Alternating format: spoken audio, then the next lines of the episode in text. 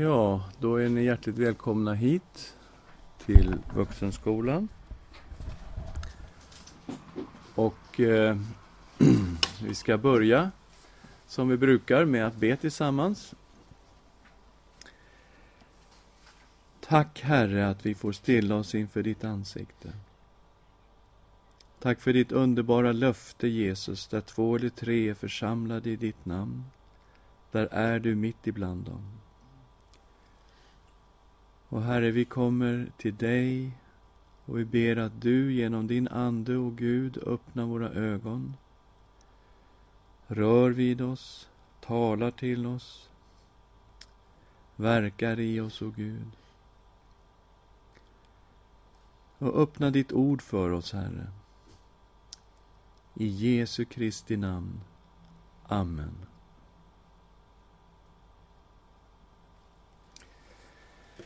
Ja, vi har sagt att vi ska försöka titta på... Eh, ska vi se om jag kan bläddra fram. Det gick inte så bra, då bläddrar vi på det här viset. Då. Att vi ska ha en frågestund, ett samtalsstund, när det gäller det här studiet vi hade om rättfärdiggörelse. Och jag tänkte börja med just sammanfattningen som ju finns längst bak i det här kompendiet. Och därifrån kanske vi tar ett avstamp och en del tankar vaknar från förra gången vi hade det här studiet. Och så kan vi sätta igång och samtala. Så, människan är död i sin synd och förlorad. Andra punkten vi hade, människan kan inte rädda sig själv.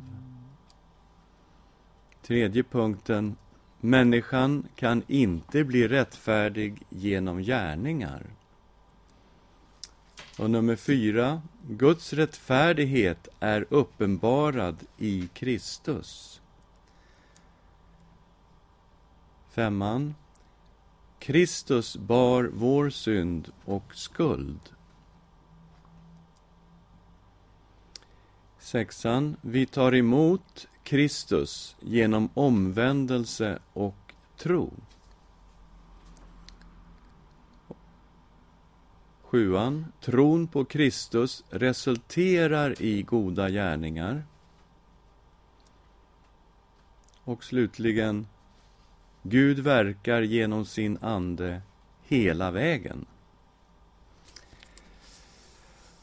Och eh, det här är alltså de punkter som vi gick igenom när vi gjorde studiet. Och därför vill jag då säga, var vill ni börja? Från början eller någonstans i mitten. Känn er fria att öppna samtalet.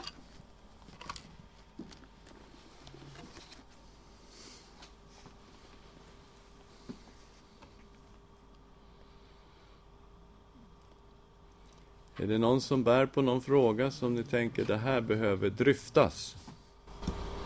Ja, jag kan väl börja då. Ja, Lennart.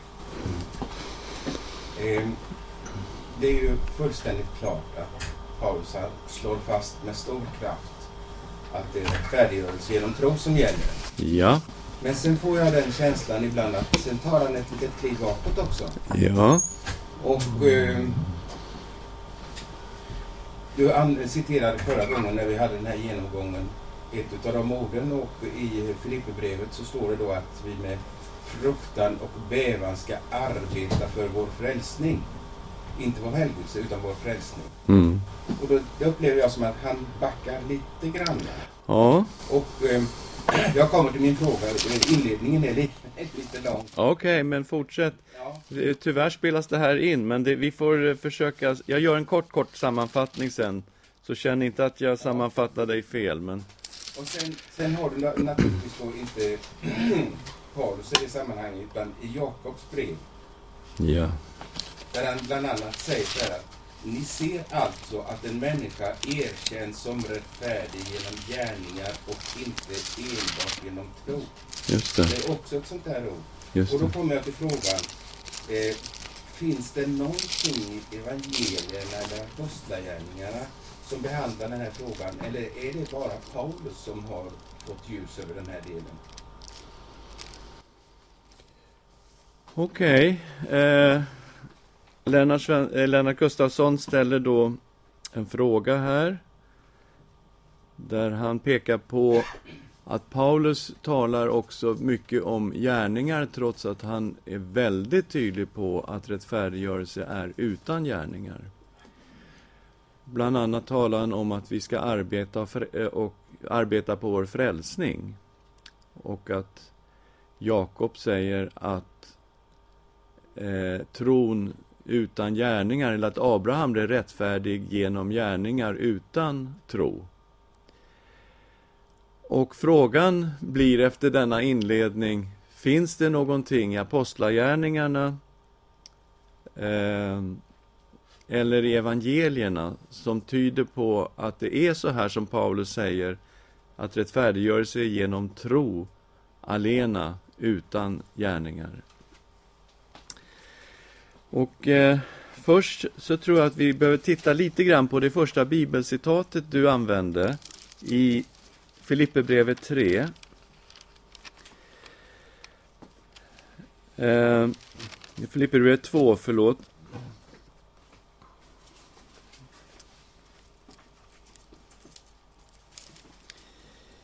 Och eh, det är vers 12 och 13, 14, 15 också tar vi med. Filipperbrevet 2. Därför, mina älskade, liksom ni alltid har varit lydiga, så arbeta med fruktan och bävan på er frälsning. Inte bara som när jag var hos er, utan ännu mycket mer nu, när jag inte är hos er. Ty Gud är den som verkar i er, både vilja och gärning, för att hans goda vilja skall ske. Gör allt utan att klaga och tveka, så att ni blir fläckfria och rena. Guds oskyldiga barn, mitt ibland ett falskt och fördärvat släkte, bland vilka ni lyser som stjärnor i himlen. När ni håller fast vid livets ord, då kan jag berömma mig av er på Kristi dag. Jag har alltså inte sprungit förgäves eller arbetat förgäves. Och sammanhanget är ju det att här har Paulus lyft fram tre egenskaper som man ser i Kristus. Han har sett då enheten i gudomen, ödmjukheten i Kristus som är exempellös och lydnaden i, hos Kristus, att han var lydig ända till döden, döden på korset. Och han vill då att Filipperna ska ha samma sinnelag, var så till sinnes som Kristus Jesus var. Alltså det är de här tre egenskaperna som han accentuerar när han sen berättar hur Kristus var. Och lydnaden är alltså en av de egenskaperna. Så jag tror här behöver vi se sammanhanget. Det är talat till frälsta människor som är troende och som har en tro som ska resultera i goda gärningar och som ska bära frukt. Och eh, sen är han ju väldigt noga med att påpeka det som han ofta säger, att den helige Ande bor i oss. Gud är den som verkar både i er vilja och gärning för att hans goda vilja ska ske. Så när vi överlåter oss åt Gud och är lydiga, så att säga, arbetar på vår frälsning, då är det Gud som verkar i vår vilja så att vi överhuvudtaget vill göra det här. Han verkar också i vår gärning, i det vi gör, så Gud är i det här hela tiden med sin ande. Och resultatet är troende som blir mer och mer lika Gud, mer och mer lika Kristus. fläckfria, rena, Guds oskyldiga barn, mitt ibland i falskt och fördärvat släkte, bland vilka ni lyser som stjärnor på himlen i världen. Alltså, världen är jättemörk, det är alldeles svart, men så lyser det någonting här och där, och det är Guds barn som lever som Herren vill, fyllda av Guds ande och som är lydiga. När det gäller frälsningen så har vi en tendens att se den som någonting som bara ligger bakom oss. Men frälsning i Nya testamentet är dåtid, nutid och framtid. Eh, alla de här tre aspekterna finns när man använder ordet frälsning. Och när vi tänker på Herrens bön, då har vi just den här nutidsaspekten som är väldigt starkt betonad. Fräls oss ifrån ondo, eller fräls oss ifrån den onde, ber vi varje gång vi ber Fader vår. Det är nutidsaspekten. Och när Paulus säger då att vi arbetar på vår frälsning så är det så att säga hela paketet, från det vi kom till tro ända tills han frälser oss slutligt in i härligheten.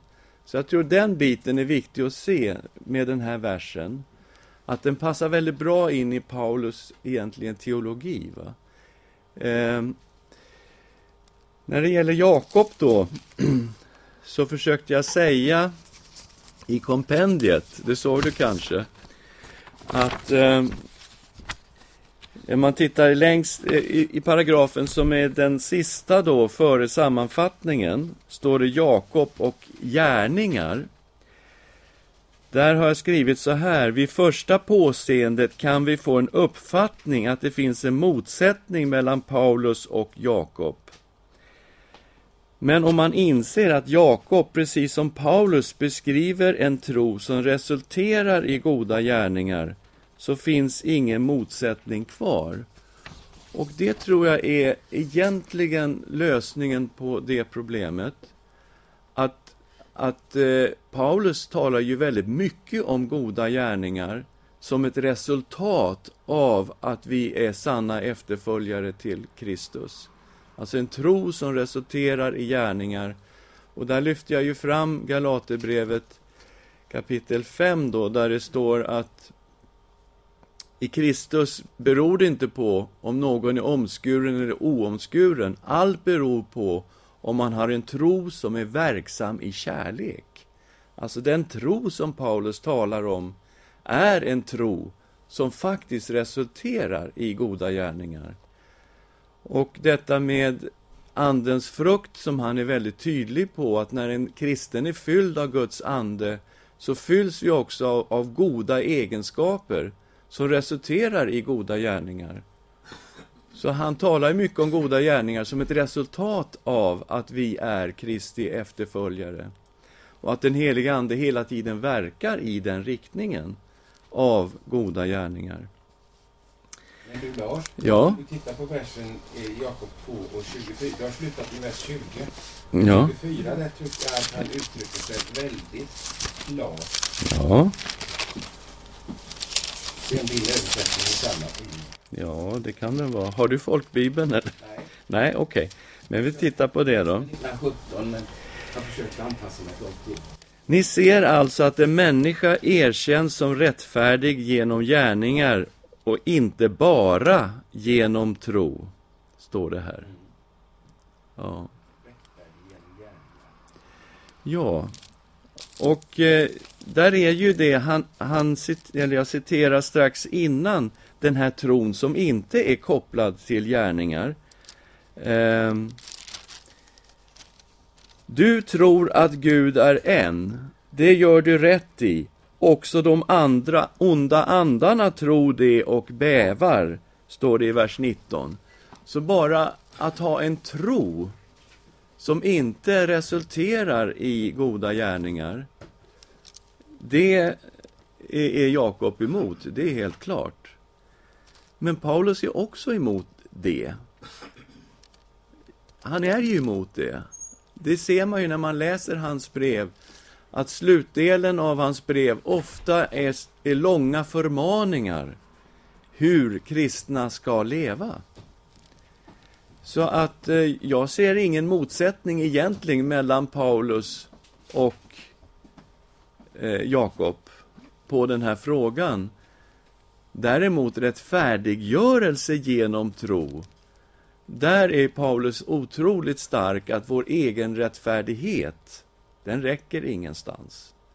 Den är värdelös, den är som sopor, säger han om sin egen egen rättfärdighet. Den är ett minus i jämförelse med rättfärdigheten från Gud i Jesus Kristus.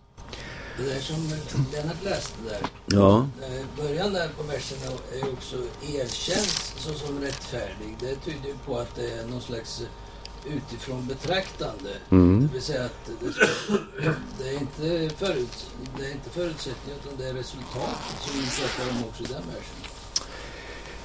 Erkänns Ja, ja. Och jag tror att vi kanske har gjort oss själva en otjänst i att tala så mycket om tron och så lite om omvändelsen.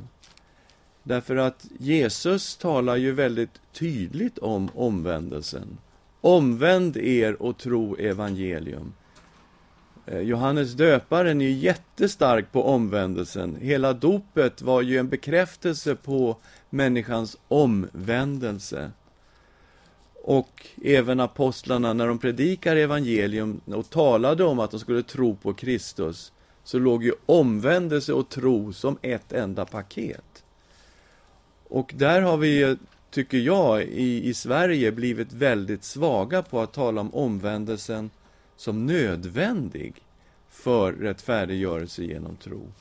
Och det är klart, när man talar om omvändelse och vad Bibeln betyder, ta, vad det betyder i Nya Testamentet, då, då finns ju gärningarna med, för det handlar ju om ett helt annat sätt att leva. Istället för att man är på väg åt fel håll, så vänder man om och går tillbaka till Herren. Och istället för att man själv är herre över sitt liv, så låter man Jesus Kristus bli herre över ens liv och bli hans efterföljare. Alltså den omvändelsen är ju radikal och har absolut att göra med hur vi lever. Så att eh, det här finns med hela tiden och kanske för att vi inte tar med omvändelsen så tydligt så blir det otydligt för oss. Ja, Eh, det verkar ju som att de hade samma problem då också som vi har nu. ja, Att eh, det här med cheap grace. ja, Att, eh, för Paulus pratar ju om det.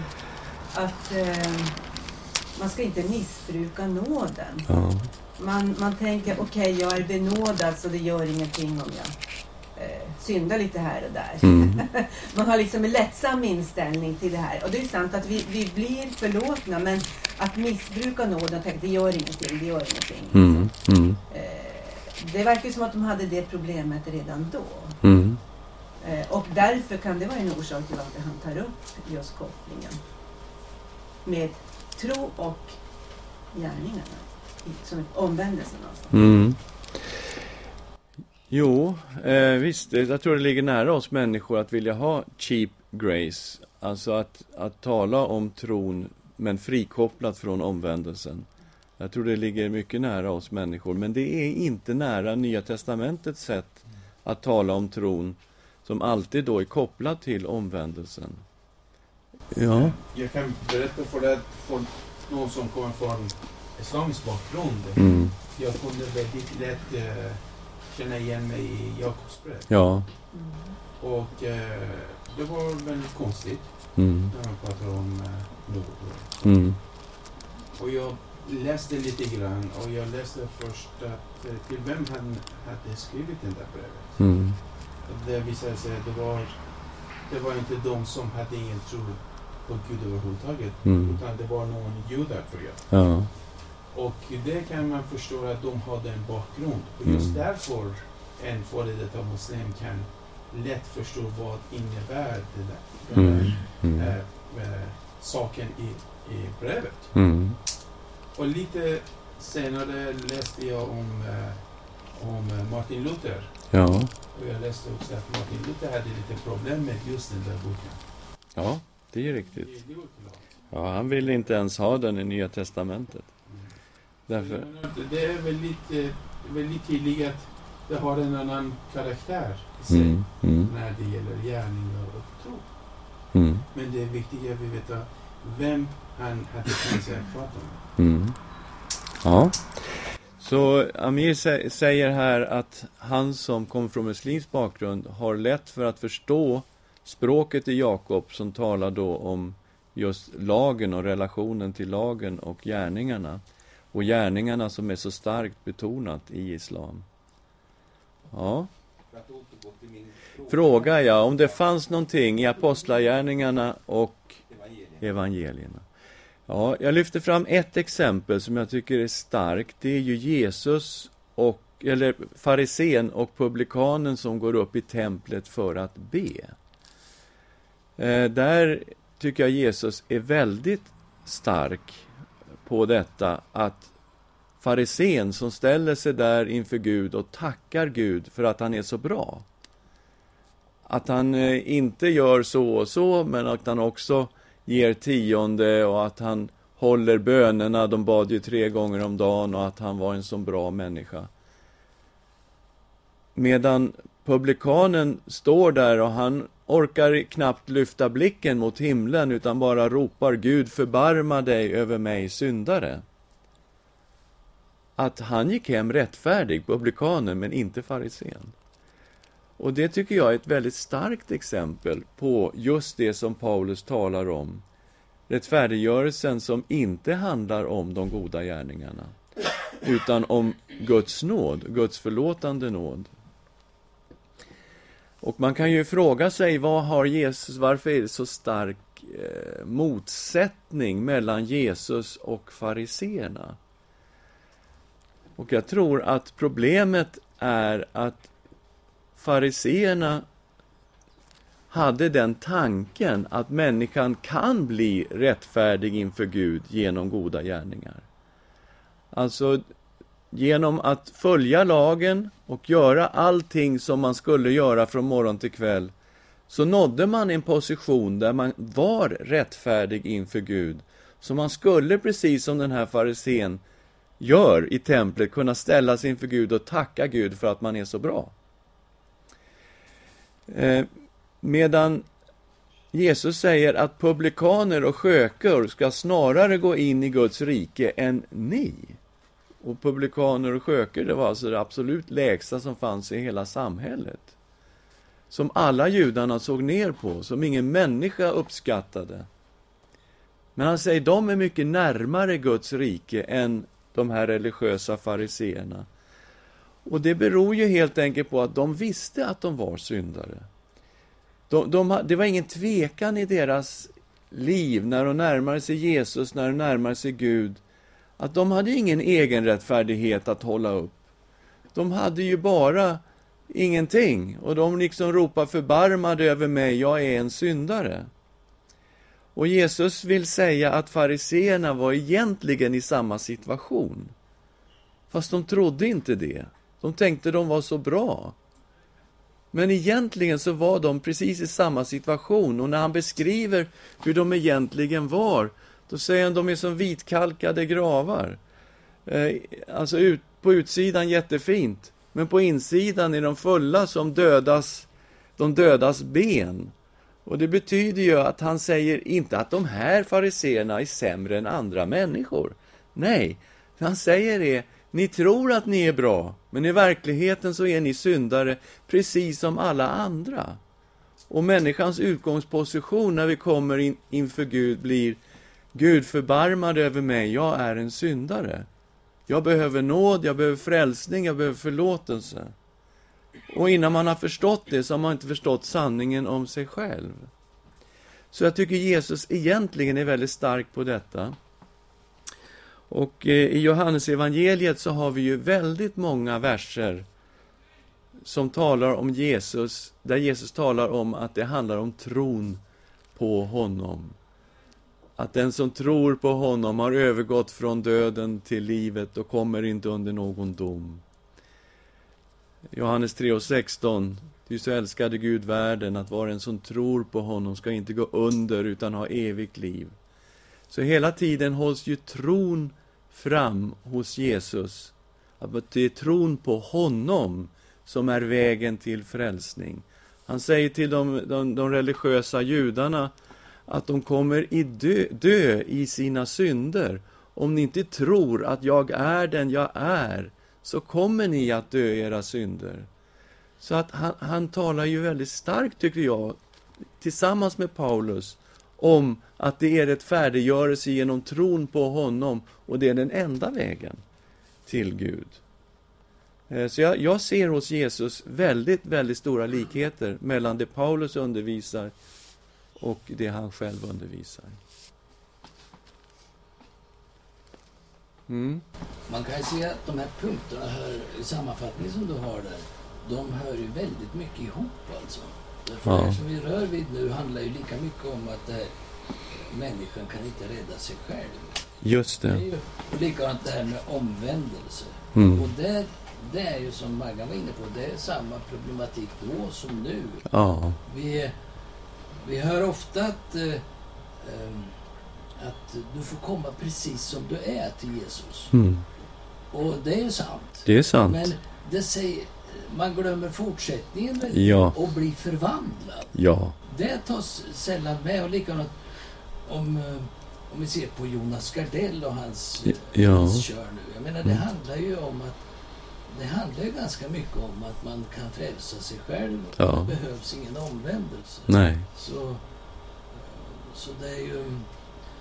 Det är på något sätt att Paulus så starkt betonar det här kan ju jag tycka att det är ju alldeles givet. För om han inte betonar rättfärdiggörelse genom tro, mm. ja då är ju korset bortrött. Ja, precis. Vad har vi kristendomen om inte vi har korset? Ja, men absolut. Du har helt rätt. Eh, så Anders eh, säger här då att allt det här hör ju ihop och att människan nu, precis som då, letade efter den här billiga nåden att komma undan omvändelsen gärna. Och att eh, Jonas Gardell är inne på samma linje, att människan egentligen inte behöver omvändelsen. Utan man, om man behöver något så kan man ordna det själv. och var kommer då nödvändigheten av Kristi kors in? Precis, det blir ju frågan. Varför måste Jesus Kristus offra sitt dyrbara liv för en värld som ändå inte var förlorad? Jag menar, det blir ju helt obegripligt. Och hur grym är då inte denne Gud, Fadern, som låter sin son gå igenom detta? Om det inte var nödvändigt. Och jag tycker att den här frågan ställdes på sin spets i Getsemane.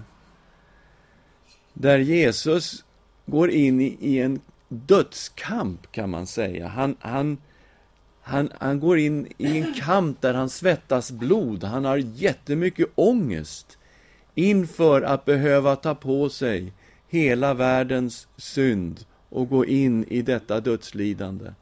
Och han ber Fadern om det är möjligt, ta denna bägare ifrån mig. Så var det möjligt, ja men självklart skulle inte Kristus behövt gått in i detta lidande om det fanns något annat sätt att frälsa en förlorad värld än att han måste gå in i detta hemska. Så han, han ber ju det om det är möjligt och där ställs frågan på sin yttersta spets i Getsemane. Och svaret blir, det fanns ingen annan väg att frälsa dig och mig än att Kristus bär min synd och skuld och offrar sitt liv för vår skull. Det fanns ingen annan väg. Eh, jag brukar säga så här att det är på första punkten som allting egentligen står och väger. Alltså, är människan förlorad? Är människan död i sin synd och skuld, som Bibeln säger? Och eh, om man inte kan svara ja på den frågan, ja, men då blir resten väldigt obegripligt. För då är ju inte Kristi offer nödvändigt för att frälsa oss. Då kan vi ju hålla sharian om man kommer ifrån en muslims bakgrund och säga men det räcker om vi håller sharia-lagarna och vi gör det här helt rätt. Eller om man är från judisk bakgrund så räcker det om vi håller lagen så blir vi ju rättfärdiga och frälsta. Och vad vi egentligen ska predika är kanske lagen och låta människor få veta vad Gud kräver och förväntar sig av oss för att vi ska bli frälsta. Om vi inte kan skriva under på första punkten. Håller ni med mig?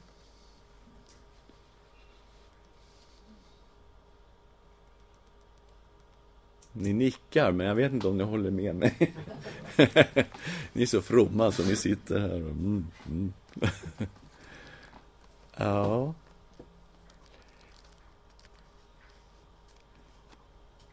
Ja, Anders? Det här rättfärdighet, du säger det också, att det är ju ett juridiskt begrepp egentligen. Ja, det har inte med känslor och upplevelser att göra. Helt rätt. Um, vi är nog lite skadade på ett sätt där genom det här uh, jag vet inte om det är någon jantelag som finns där. Men jag menar, många troende skulle nog, skulle nog kanske inte uh, svara ett obetingat ja på om de frågar är du rättfärdig? Det bör man ju utifrån Guds ord bör man säga absolut. Alltså. Mm. Mm. För det är på något sätt, det ligger i vår språkhantering och vår tradition mm. att, vi, mm. att vi kopplar ihop rättfärdig med självrättfärdig och mm. ungefär lite fariseiskt. Mm. Jag duger i mig själv och mm. sånt där. Ja. Eh, ja visst, så Anders påpekar det att vi, vi har lite svårt att ta till oss detta att vi är rättfärdiggjorda av Gud. Att han faktiskt ser på oss som förlåtna, som renade. Det är, det är lite svårt för oss på grund av vår jante-mentalitet att liksom bara ta till oss det här i våra hjärtan. Ja, det räcker med Kristi blod. Det räcker med Kristi försoning. Det är den grund jag står på och det räcker. Ja, det är lite svårt för oss. Det håller jag med om. Mm. Jag fråga, vad innebär rättfärdig när man håller sig till lagen eller är det något djupare innehåll? Jag har inte motsvarigheten på persiska. Mm, vad är ordet? Mm. Okej. Okay. Eh, vad betyder ordet rättfärdig? Ja, eh, det innebär att vi kan stå inför Gud och vara skuldfria, oskyldiga. Och det är klart att när man börjar ta sådana tankar i huvudet och då kanske man behöver påminna sig om varför skulle det vara så nödvändigt att stå inför Gud utan skuld? Det är ju ingen självklar tanke för en modern människa 2009. Gud struntar väl i hur vi lever. Därför att den Gud som predikas idag i Sverige är ofta amoralisk. Han har inga synpunkter på hur människor lever. Bara de eh, tror eller mår bra eller något sånt här. Men hur de lever, det är han ju inte speciellt bekymrad över. Men Bibelns Gud är alltså mycket bekymrad över om människan lever i synd eller inte lever i synd. Och varför är det då så viktigt att en människa ska kunna stå inför Gud och vara oskyldig, utan skuld? Ja, vi behöver alltså påminna oss om skapelseberättelsen om Adam och Eva som lever just oskyldiga, utan skuld, i djup gemenskap med Gud i paradiset. Och se syndens konsekvenser. Vad hände med Adam och Eva när synden kom in i deras liv och de nu står med skuld inför Gud? Ja, vi måste inse att en av de värsta konsekvenserna var att de tvingades att lämna paradiset. De fick inte bo kvar i Guds paradis. Där får inte finnas någon synd, uppenbarligen. Så, hur ska vi en dag när vi dör komma till det eviga livet och få gemenskap med Gud blir en väldigt viktig fråga eftersom vi alla är syndare och alla i oss själva står med skuld inför Gud. Ja, svaret blir vi behöver bli renade av Gud. Vi behöver bli förlåtna av Gud. Det är alltså på grund av Guds nåd och Guds barmhärtighet som en enda människa överhuvudtaget kan komma till paradiset. Och det lär vi oss av syndens konsekvenser, att Adam och Eva tvingades bort ifrån Edens lustgård. Så visst, det är en viktig fråga, även om man 2009 i Sverige inte tycker att den är viktig. Men bibliskt sett så är den otroligt viktig. Ja.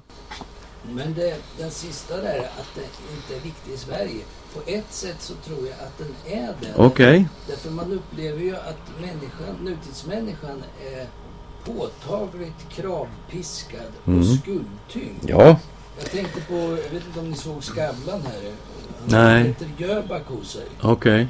Peter Jöback berättade här, han hade berättat tidigare att han var utsatt för något övergrepp eh, som 14, 13-14-åring någonting. Mm. Och han vittnar verkligen påtagligt om vilken otroligt tung vagn han Mm. drog genom livet Mm. med skuldbördan. Mm. Och där tror jag att, och nu hade han gått i psykoterapi och han Mm. hade fått eh, hjälp att bearbeta det här. Han Mm. hade liksom kom, fått frid inför det här. Och samtidigt så vet vi att han har, han är, har kommit ut som homosexuell. Mm. Och jag tror alltså att, han, att Gud arbetar på något sätt med människan där. Så nu har han på något sätt fått frid över att det var alltså det här Mm. som gjorde att han bar på så stor skuld. Mm. Jag tror han har ett ganska stort arbete fortsättningsvis framför sig. För Mm. på grund av eh, hans problematik med, Mm. kanske den sexuella livsstilen och sånt där. Mm. Så jag tror att nutidsmänniskan är, är väldigt skuldtyngd. Men på något sätt så har vi inte hittat nyckeln Mm. att öppna upp för att det är frälsning som Mm. människor behöver. Mm. Man ser ju också i straffrättsligt hänseende att eh, många är ju väldigt måna om att man ska få nåd Mm. och att man ska få, eh, få att det ska bli eh, resning i mål där de anser att de är oskyldigt dömda och sånt. Mm. Och det är Mm. klart, det är ju någon slags inre rop efter nåd och, Mm. och eh, förlåtelse. Mm. Det är bara hur man kan, hur ska man hitta flödet så att säga för att, Mm. för att eh, man ska kunna leda människor till svaret. Mm. Ja, Anders eh, påpekar här att jag sa att den här frågan kanske inte är så aktuell. Och då tänkte jag mer på att man har gjort sig en gud som egentligen är en avbild av en själv. Eh, av ens egna värderingar och som därför inte bryr sig om hur vi lever. Men eh, eh, Anders påpekar att människan ändå idag upplever väldigt mycket skuldkänslor och mycket skuld i livet och tog ett exempel från en av våra kända sångare här i Sverige. Ehm, det, det är ju så att människor upplever mycket skuld. Och här får man ju en sorts problem då, om det inte finns någonting som är fel eller rätt, att allting egentligen är relativt. Hur kommer det sig att jag då upplever så mycket skuldkänslor? Var kommer allt det här ifrån? Och eh, den, den moderna psykoterapin, den går ju ut på att få bort skuldkänslorna så att man ska må bra. Målsättningen är må bra, inte att bli av med skulden, utan målsättningen är du ska må bra. Gör man det, då har man nått fram i terapin. Medan den kristna tron i och för sig inte har någonting emot att man mår bra, tvärtom. Men den tar itu inte bara med skuldkänslorna, utan med skulden. Och säger ja, det finns faktiskt en skuld. En djup moralisk skuld som vi bär på inför vår skapare, inför levande Gud. Och den skulden har Jesus Kristus tagit itu med när han offrade sig själv för din och min skuld. Han har betalat skulden. Han har betalat straffet och lidit för vår skull. Och här kan vi då bli försonade med Gud och bli kvitt skulden, inte bara skuldkänslan, utan faktiskt bli befriade från skulden och sant, djupt förlåtna inför Gud. Och här kommer naturligtvis ett välbefinnande, frid med Gud och frid med sig själv och frid med sina medmänniskor. Det är ju en, en fantastiskt resultat av att bli försonad med Gud i Jesus Kristus. Så att visst, det är jätteviktigt Anders, att vi hittar de här kopplingarna. Ja? Jag skulle bara vilja veta hur du ser på det här att en av de största kristna grupperna, nämligen den katolska kyrkan, inte förkunnar att eh, tron är tillräcklig utan att det krävs botgöring. Mm.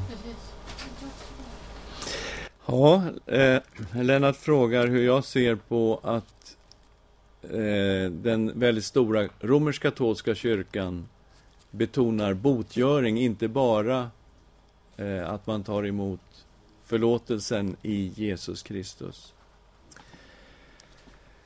Och visst, man kan ha synpunkter på att evangelium blir otydligt i en sån förkunnelse.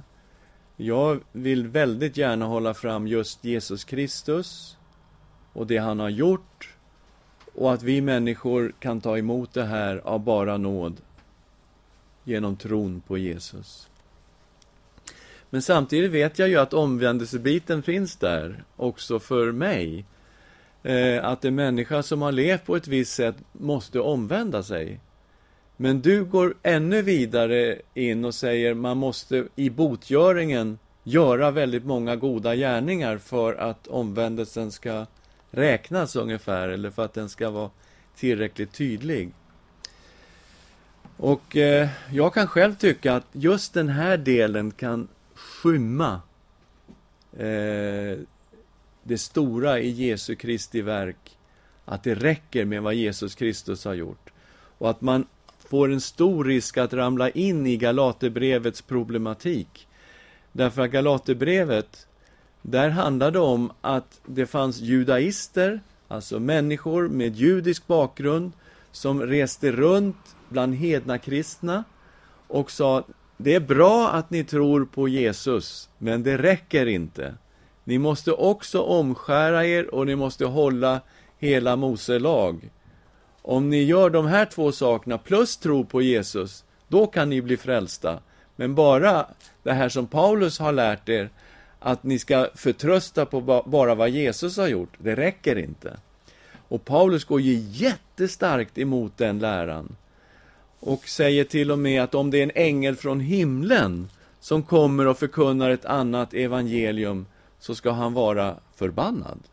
Så han är ju otroligt stark emot att lära, att föra in laggärningarna baklänges och att eh, de kristna ska komma in under lagen och tro att det är deras egna gärningar i slutändan som frälsar. Oj. Eh, så att... Eh, ja, jag, jag är lite rädd för hela den biten, att den kan skymma eh, Jesu verk när man går in och börjar betona de egna gärningarna på det sättet. Eh, samtidigt så vet vi, Maggan och jag, vi levde i Egypten i 13 år och träffade ortodoxa kristna som vi kände en eh, tydlig andlig gemenskap med. Vi, vi kände liksom uppfattade att Guds ande verkar här. De är ju troende Guds barn. Men om man skulle fråga dem om de var frälsta, då skulle de svara nej. Därför att man får inte säga så i den ortodoxa läran. Utan man måste säga hoppas på att jag ska bli frälst. Eh, och det är den ortodoxa läran fungerar på det sättet. Och då brukade vi säga i alla fall att de är frälsta fast de vet inte om det. För Guds ande bor i dem. Och de älskar Jesus. Så. Det är den andra sidan, att vi måste visa en ödmjukhet också när vi är tillsammans med människor från andra kristna traditioner. Och inte vara så snabba med att döma ut allting. Mm. Ja. Något som jag tycker är knepigt lite ibland, det är det här att eh, motivet är ju det absolut avgörande enligt Korinthierbrevet 13. Alltså, det är drivkraften att vi gör det av kärlek. Mm. Och där kan man ju många gånger känna att, eller man kan fråga sig, ställa sig Mm. frågan, gör jag det här av kärlek? För trots allt så är ju mycket av det här som är resultatet utav att vi har blivit frälsta. Mm. Det känns ju många gånger Mm. Som att det är ett arbete och en plikt. Mm. Och, men om man inte gör det av kärlek, då är det fullständigt värdelöst. Så det är ju på något sätt en... en eh, men jag menar, vi, Ja. på något sätt känns det ju som att eh, Ja. vi ställs ju genom, genom vår omvändelse så ställs vi ju... Det är väl omvändelsen i sig som driver oss, för vi vill ju göra då det som är gott. Va? Precis. Samtidigt så står vi under människans begränsningar. Vi är trötta, vi, är, Mm. vi får ställa upp på det som vi inte vill och, Mm. och sånt där. Och vi Mm. behöver Mm. även... Ja. Där tar ju Anders upp en annan sak då i Första Korinthierbrevet 13. Att vad vi än gör som inte är motiverat från kärleken så har det inget värde, säger aposteln. Och eh, är inte mycket av det vi gör bara plikt? Och var kommer då kärleken in i det hela? Och vilka motiv är det egentligen som driver oss?